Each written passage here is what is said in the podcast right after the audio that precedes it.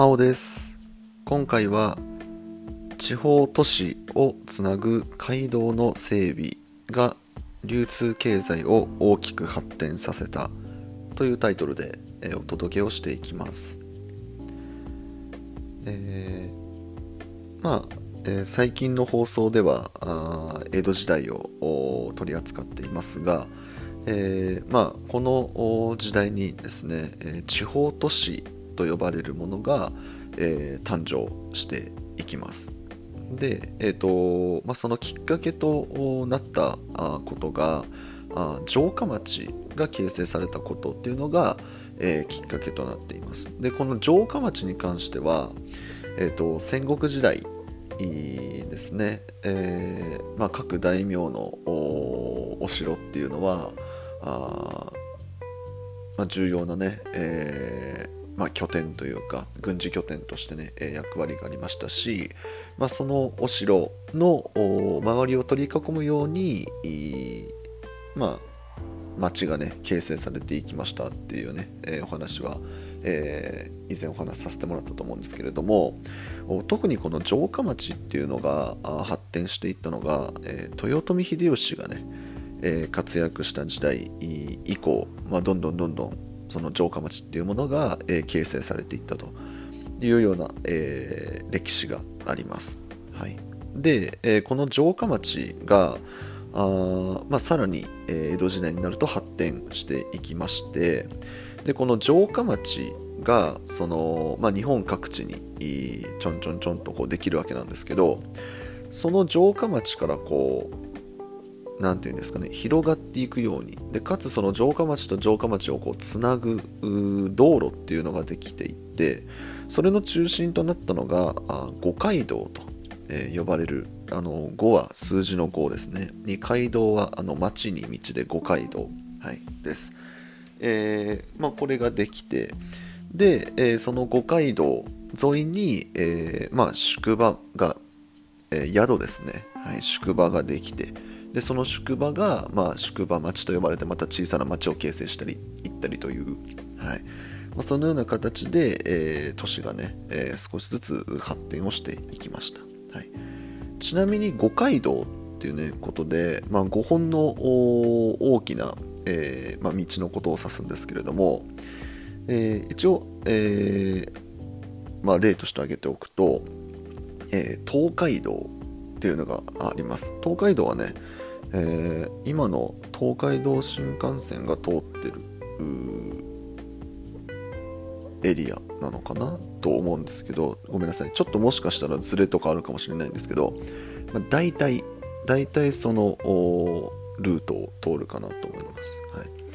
あとは中山道って言ってあの中に山に道で中山道って読みます。これがですね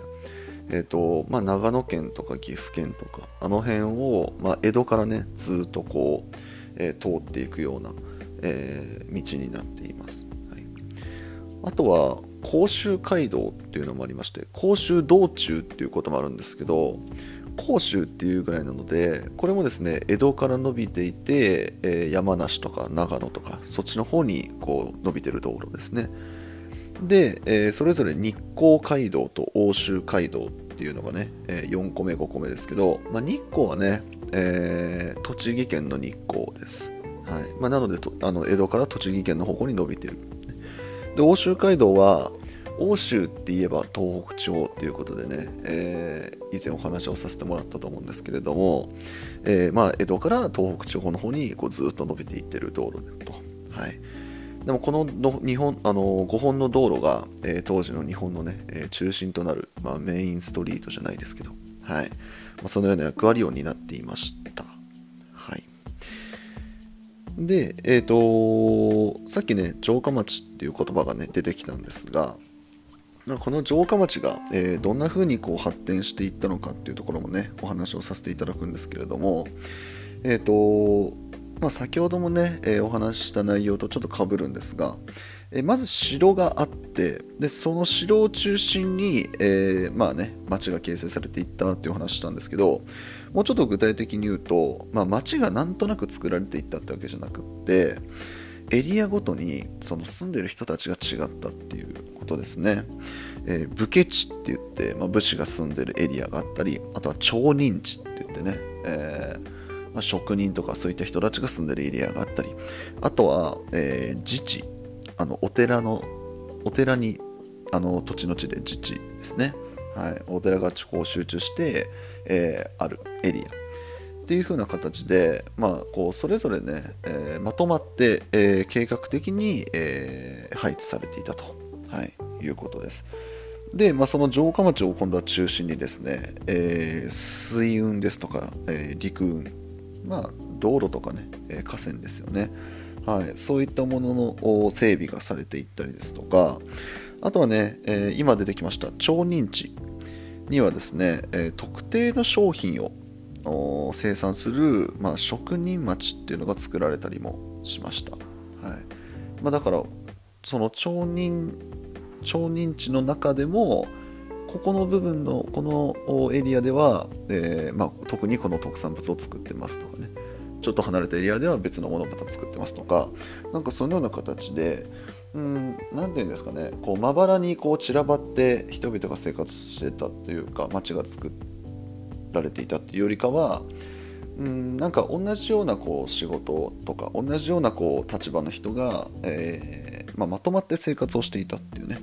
そういうイメージでいいんじゃないかなと。思います。はい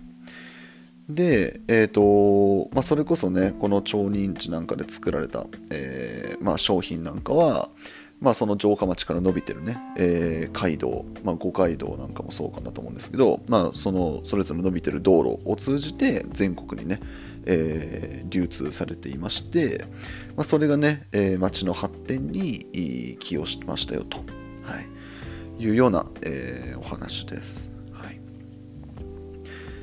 で、えーと、今、街道っていうね、えー、ことが出てきたんですが、えー、この時代、交通の整備も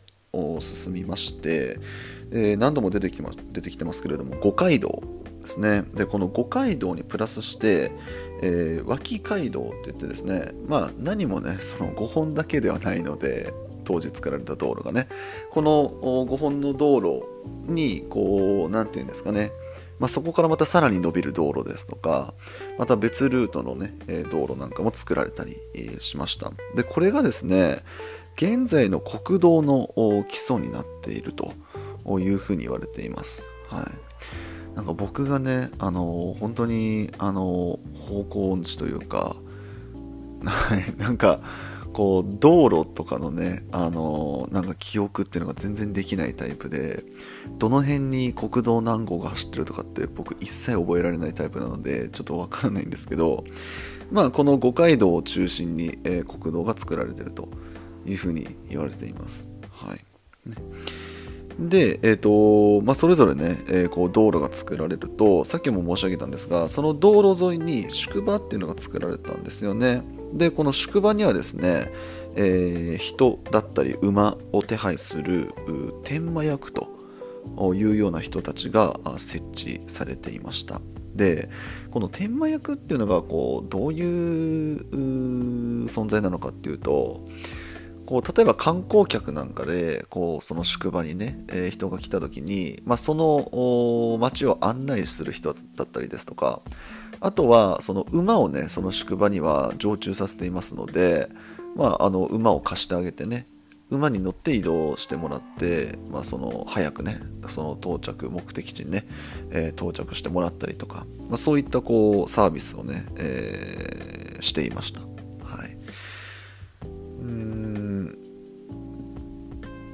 そうですね。で、この天満役っていう存在がですね、まあ、地元民で、あのまあ、担われていたみたくって、なんかね、こう、仕事っていうようなね、えー、仕事のこう役、役職のようなこうイメージがあるかなと思うんですけど、そうではなくって、まあ、役職っちゃ役職なんですけど、仕事っちゃ仕事だと思いますし、給料もあったと思うんですけど、まあ、そういう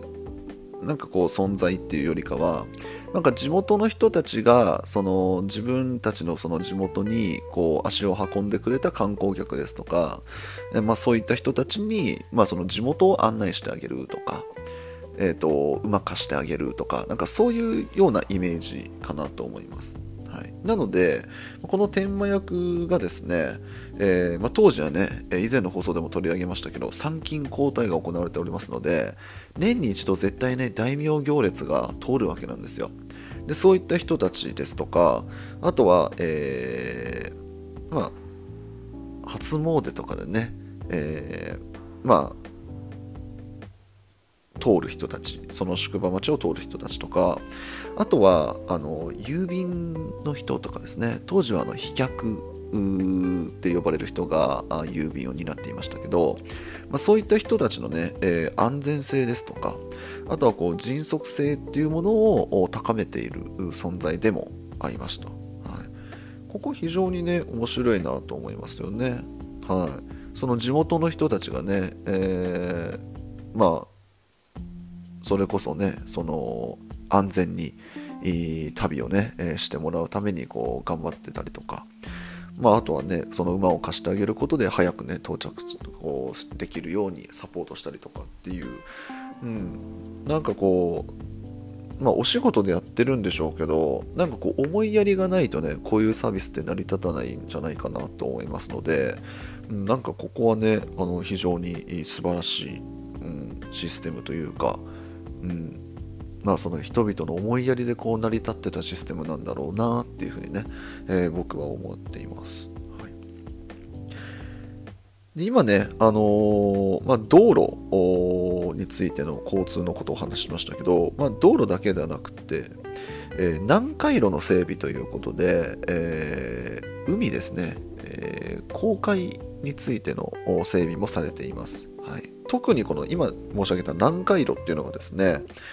えーと、大阪からあ太平洋沿岸を通って東北地方まで行くそのルートのことをね、えー、南海路って言ったりするそうなんですけれども、あのー、この言葉をご存知ですかね、あのー、天下の台所っていうね言葉をご存知ですかね、はい、大阪をですね江戸時代の当時は天下の台所って言いまして、まあ、その日本中のその商品というかその日本全国にこう渡っていくような商品が一旦大阪に集まってで大阪から出荷されるみたいななんかそういうこう物流システムだったそうなんですよ。なので一旦大阪にね全国の商品が集まるって意味でこう天下の台所ってね呼ばれたりしていたってねお話おそらく聞いたことあるんじゃないかなと思います、はい、ちなみに江戸はね将軍のお膝元っていうね、えー、二つ名がありますよね、えーまあ、将軍がいますので、まあ、そのようなね、えー、呼ばれ方されてましたけど、まあ、大阪はね、えー、そういうような、その、それこそ経済の中心だし、えー、物流の中心地だったということで、で、この大阪から、それこそね、え江戸もそうですし、ま、それ以外のね、日本各地に、え船で、え物を運んでいくというような時に使われていたね、ルートがこの南海路ということで、まあ、これがね、えー、まあ、整備されたのもこの時代ですよと、はい、いうことです。でですね、えー、このようにね、え、物流が発展していきますと貨幣経済っていうのもね、え、浸透していきます、え貨幣も流通していったということで、えー、酸化と呼ばれるものが流通していくことになります。酸化っていうのがね、えー、3で数字の3に貨幣の貨で酸化なんですけど、えー、3つです、えー、金、銀、あと線化っていうね、線ってあのなんて説明したらいいですかね、線。えー、1線、2線ってこう、それでなんか漢字想像できますかね。はい。昔のお金の単位なんですけれども、まあ、その戦貨っていうね、えー、まあ、貨幣もありまして、まあ、主にその3種類が使われていましたし流通していたそうです。はい、で、えーとまあ、この貨幣が流通した、ね、背景としてはあここまでお話ししてきた内容そのままなんですけれども、まあ、それこそ都市が発展して、えー、まあ、経済がね、え活発化していったこともそうだと思いますしあとはね、えー、交通もですよね物流もそうです、はい、とにかくこう何て言うんですかね。街があ都市が発展していってでと同時に、えー、交通物流も発展していったとなると、まあ、純粋にね、えー、まあ、物の生産量っていうのは上がりますし、で生産量が上がったものがどんどんどんどんねその全国各地にこう輸入されたり輸出したりっていうねことが繰り返されるとおこれはさらにね経済をね、えー、活性化させることにつながると、はい、で経済が活性化しますともちろんね、え、貨幣の流通もまあ活性化されていきますよと、はい、いうことででしてあの経済的に、えー、この当時日本はですね、えー、大きく飛躍的にね向上していったと、はい。えー、その要因が、まあ、ここまでお話ししたね、え内容ですよと、はい、いうことでございました、いかがだったでしょうか、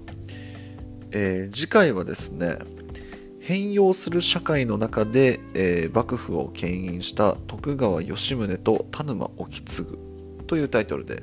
えー、お話をしていこうと思います。はい、ごめんなさい。何かあのー、ちょっと歴史と関係ないこう普段の雑談をちょっと話そうと思ってたんですけど、はい、なんか喋りながらねあこれ喋ろうと思ってこの全部話し終わったら、うん、ちょっとお話ししようと思ってずっと頭の片隅に入れておいたつもりがあのちょっと今ど忘れしちゃって何を言おうとしたんだっけかな。ああそうだ。あとさっきあの道の話で国道のね五街道が国道の元になってますよみたいなね話したと思うんですけどうん、なんか僕本当にこう道路が覚えられなくってあの何て言うんですかね道路が覚え、うん、覚えられないわけじゃないんですけどなんか人よりもこう覚えが悪くってうんなんか1回ぐらい通った道じゃあこう全然頭に入らなくってそれこそこう45回同じ道を通らないとなんかこうルートが頭に入らないんですよ。はい、でなんかこうそれこそこうなんか友人なんかとそれこそ友,、まあ、友人もそうだしその同じね教員のこう先輩ですとか、まあ、そういったこう方とこう例えば車に乗って道路乗ってて道路走っててももう全然頭に入らなくってでこう周りの人たちはなんかここは何々通りだからこういう風にこういう風に行ったら目的地着くじゃないとかって言うんですけどその何々通りっていうのが僕全然頭に入らなくってなんか分かりますかね？なんか頭の中で地図が描けないんですよ。そう。何何々通りがこうやってこう通ってるからでここの交差点とがこの何通りと何通りのこの交差点でとかなんか全然頭に入らなくって。なんか全部こう感覚なんですよね僕って。そう。なんかこう目に見た景色をそのまま感覚でこう頭に入れてるのでなんかこうねこう道路とかそのそういったものがこうなんか地理的に頭に入れることができないというか、はい、なんかそういうような感じでねなんかこの気持ちわかる方いますかね、はい、地理的に頭に入らないとか言っておきながらね、はい、あ の社会科教師っていうね、はい、もうなんか何ともよくわからない感じなんですけれども、はい、そういうのもあるんですかね。僕地理教えられないんですよ。自分で地理を学ぶのはいいんですけどなんか地理を教えるってこうなかなかできないですね、はい、なかなかできないというか、まあ、やろうと思えばできるんでしょうけど教えたことがないっていうね授業を持ったことがないんですね。はい。ちょっとねあの敬遠してるところがありますね地理に関しては、はい、歴史はねこうやってお話できてますし授業でも話してますしあとは公あの公共というかあの現代社会公民ですかね、はい、そういったのも僕すごい興味があって授業でもねあのお話してるんですけど、そうなので今ね歴史のシリーズをやってますけどなんか僕の頭の中では今日本史をね、あのー、まあ、1年間をねこう何回かに分けて、まあ、もう65回喋ってますけど、まあ、多分100 120回ぐらいに分けて多分日本史喋ることになるかなと思うんですけど。でその後ですねなんかこう世界史を喋ろう喋りたいなっていう気持ちもあればなんかこうそれこそねえー、最近のニュースだったりその現代社会ですよね。なんかそういったことをテーマに喋っていくいきたいなっていう気持ちもあってちょっとどうしようかなと思ってるんですけど、はい、ということなんですがえ地理に関してはですねあの今のところ喋るつもりはありません、はい、なぜならちょっと苦手だからっていうね ところですね。好きなんですけどね。好きなんですよ。そう好きなんですけどうん。ちょっとこう、うん、微妙に苦手意識があるっていうね、はい、なんかそんな形です。はい、すみません、ちょっと今回雑談がね 多くなってしまったんですが、申し訳ありませんでした。はい、この辺で終わろうかなと思います。えこのチャンネルでは現役高校教師が気軽に楽しく学校の勉強に触れてほしいという思いで喋っておりますので次回の放送もぜひ聞きに来てください。それでは今回以上になります。最後まで聞いていただいてありがとうございました。バイバーイ。